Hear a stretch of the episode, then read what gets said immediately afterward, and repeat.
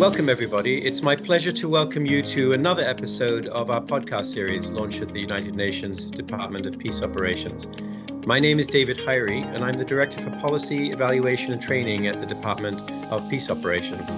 Together with my peacekeeping colleagues, we want to take you on a journey through different UN peacekeeping operations around the world to explore how COVID 19 and the pandemic has affected them and the countries where they're deployed.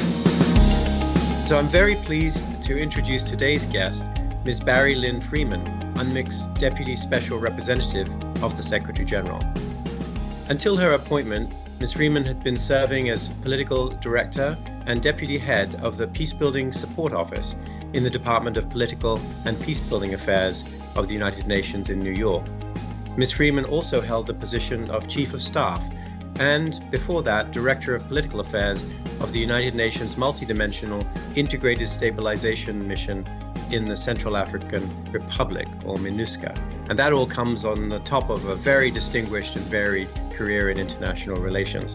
So, DSRSG Freeman, we're delighted to have you here with us today. And thank you so much for agreeing to join us. Well, David, thank you very much for the introduction and the and the warm welcome to this podcast.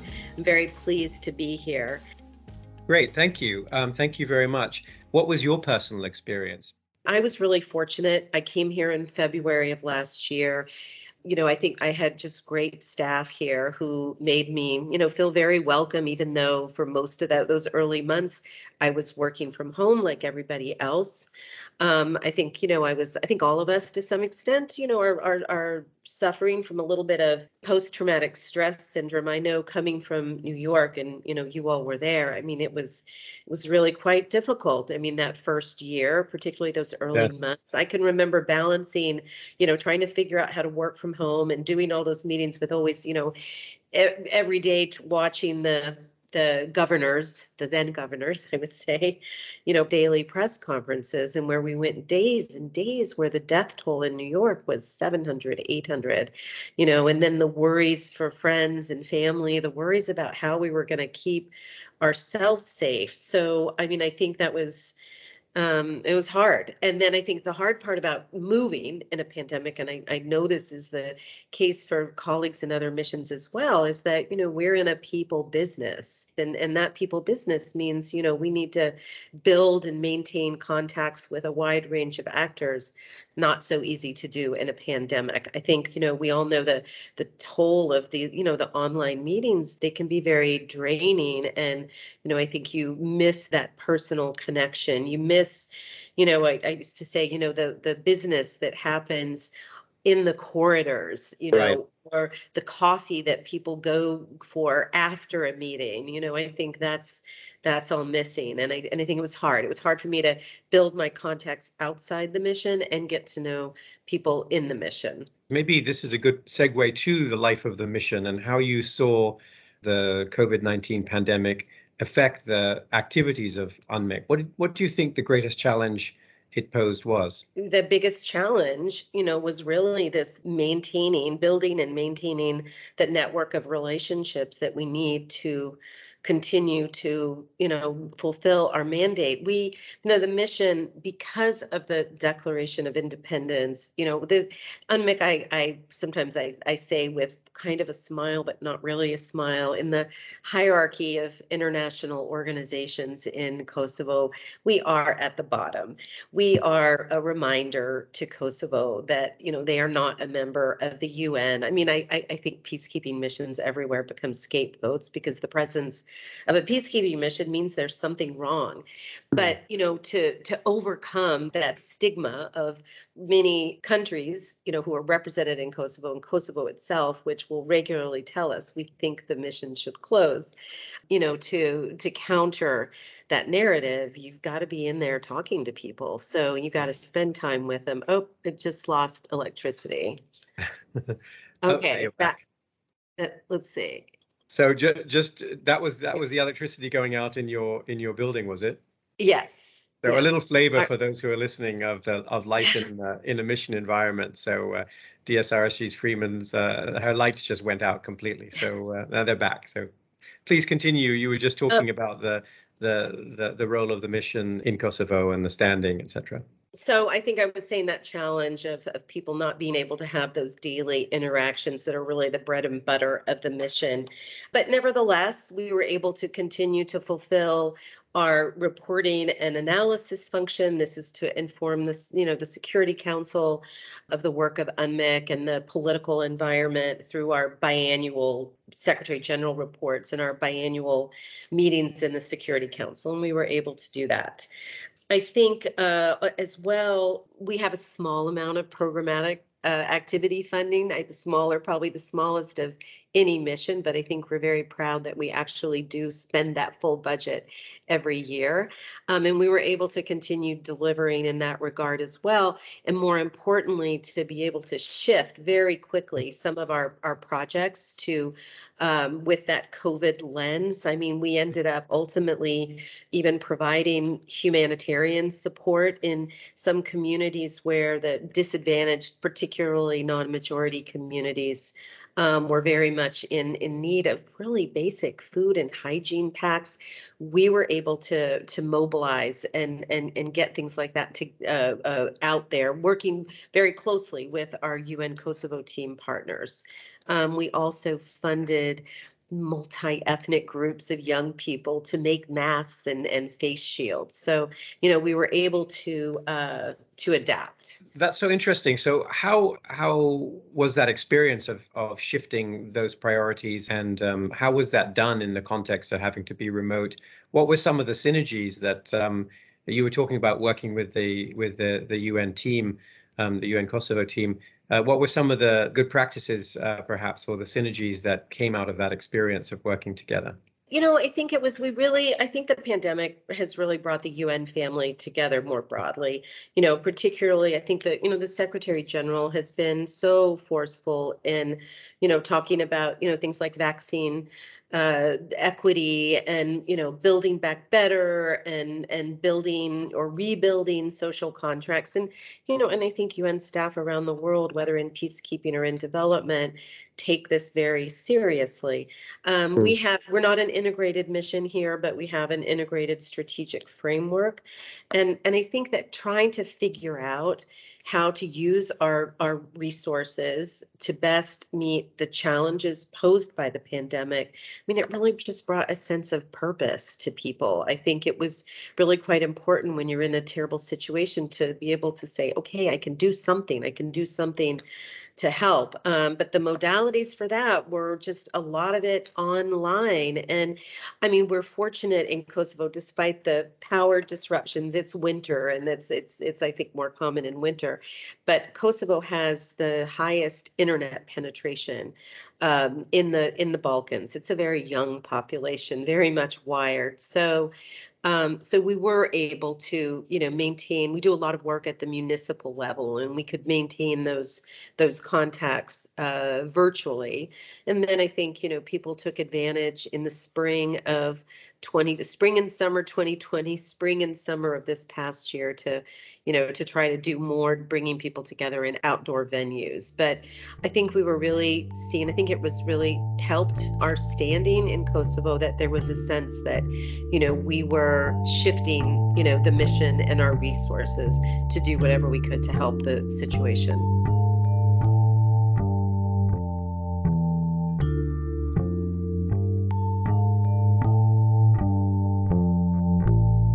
Maybe we could move a little bit to the overall context of the, the Kosovo authorities and their response question of uh, lockdowns, border closures.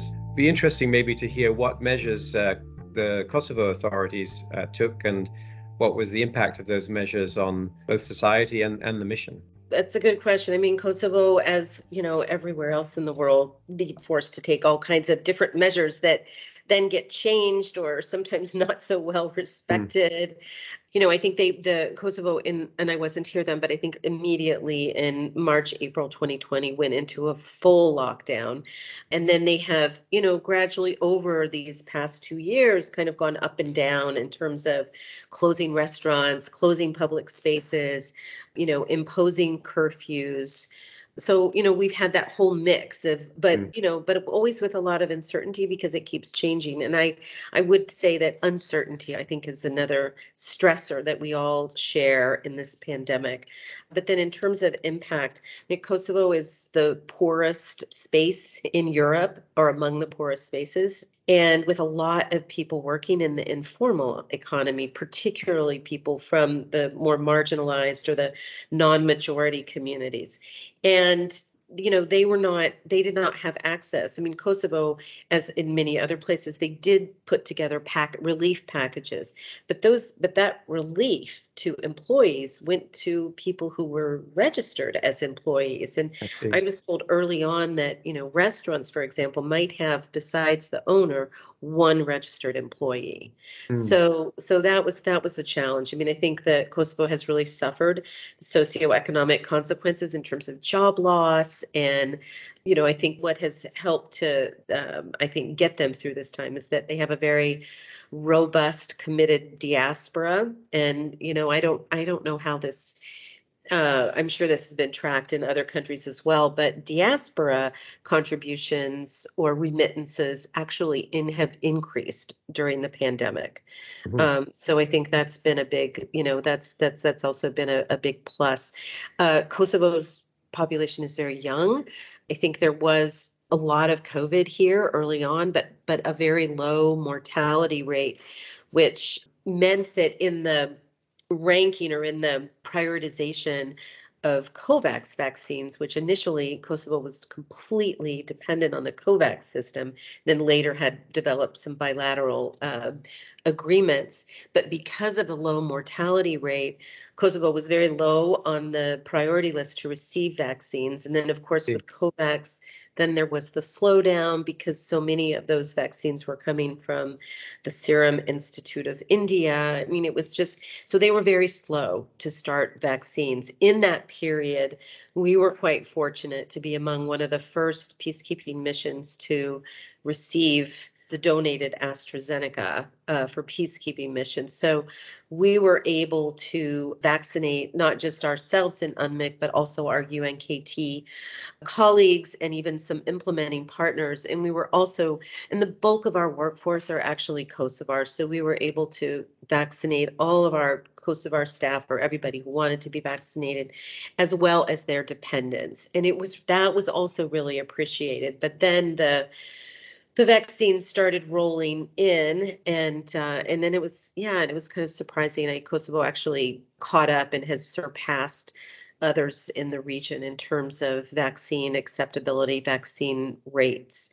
But it's been a long it's been a long slog like many other places. There's a lot of disinformation out there. There's a lot of you know rumors and you know just the the, the fake news that really um, I think uh, helps feed vaccine hesitancy. But there, the UNKT in particular, UNICEF, has you know been been supporting door to door campaigns to get to those last you know that last group of people who are still holding out on vaccines.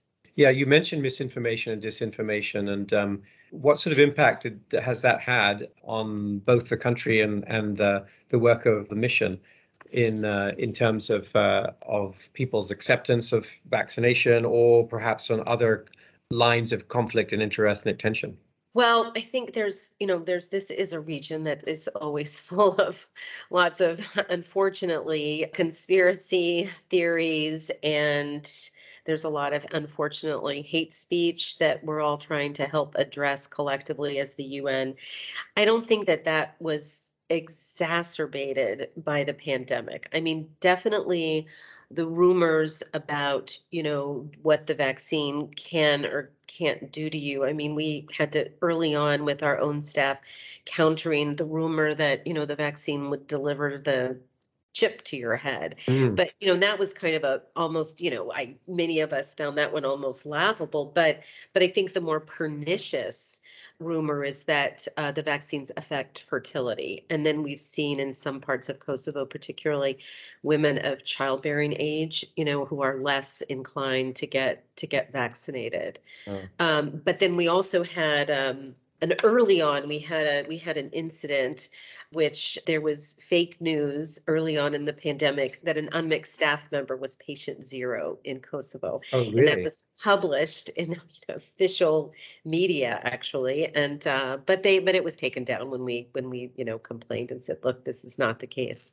But there was that tendency, let's blame the peacekeeping mission. That was the mm. first instinct. Yeah, that could have been actually uh, a real security threat as well if that had if that had spread. Yes, yes, yes. But we were able to nip that in the bud. So, um, Barrie, you mentioned earlier how different, more marginalized parts of the population working in the informal economy had less access, for example, to government relief packages, um, authorities relief pa- relief packages.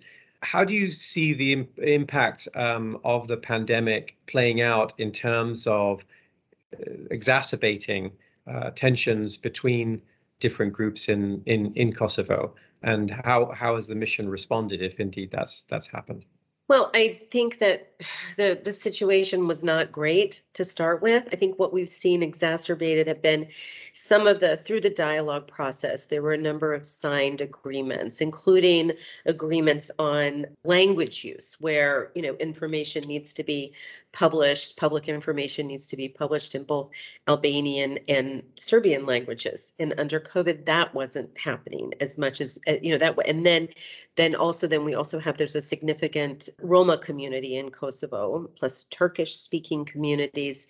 It was very difficult for them to access information on, hmm. on COVID. So we were able, again, through programmatic funding, we were able to help with that in terms of getting translation services up and running. I think, you know, there have been issues with access access to justice because the court systems have really slowed down but i think that's a worldwide worldwide problem. You know we have also tried through things like the mask making the face shield making projects to to bring communities together. These are um, projects of the mission yeah, yeah, I but see. we're not, you know, but other international organizations are are trying to do this too. So, you know, there is this hope that that actually coming out of the pandemic, people will see that they have more that unites them that than that divides them and this will help in getting you know this dialogue process back on track i mean it's really slowed i think the pandemic has been a factor in that i mean again a dialogue process needs regular communication you know it needs people to build the people in the dialogue process need to build relationships and as we've said harder to do in a virtual setting. Just to uh, to to close and on an open open question, what do you think in terms of going forward would be lessons that you'd like us to take away and see replicated across the UN? Maybe it's something we've already done well that we should remind ourselves, or or, or something you see as a as a gap, since this is all about learning lessons for me, I think one of the, the big issues is just that, you know, and as someone who came into the UN from the side later in life, you know, I've been struck by it can be a very traditional hierarchical culture with people looking to leaders to always have the answer, waiting to take action and tell the leader till he or she has spoken. I hmm. think if we can come out of this pandemic with a more with more inclusive management practices with this you know understanding that we've certainly been honest about it here and i say it all the time look i don't as i said in the town hall earlier today i don't have all the answers you know we don't know what the next months are going to look like really just i think bringing it's really for me it's it's bringing people together and building trust. And i think that's happened through the pandemic, sometimes in fits and starts, but I think that's a, a good way to go forward. And then I think just really trying to, you know, look at the lessons learned from these hybrid working models and, and how do we take them forward? Because, you know, that's happening in uh, private industry and governments around the world, you know, and the UN really should try to be, I think, at the forefront of, of getting this right for the future. Well, DSRSG Freeman, I really want to thank you so much for um, your time and, and your enlightening reflections on what obviously has been a really challenging period, and one which we're not yet out of for sure. Um, I also want to say thank you so much for your own role as a leader in, in UNMIK and um, and uh, and wish all the best to you and all of our colleagues uh, in the mission in Kosovo. Well, thank you. Thank you, David. Thank you so much for this opportunity. It was a good opportunity for us to reflect on what we've done throughout the pandemic and to, you know, really put down on paper, you know, the, the areas where we've had success and the areas where we've had challenges. So this is a great exercise for us. And just to say thank you to you and your colleagues and really just wishing everyone well and, and hoping that we're going to see the end of this pandemic soon. Thank you very much.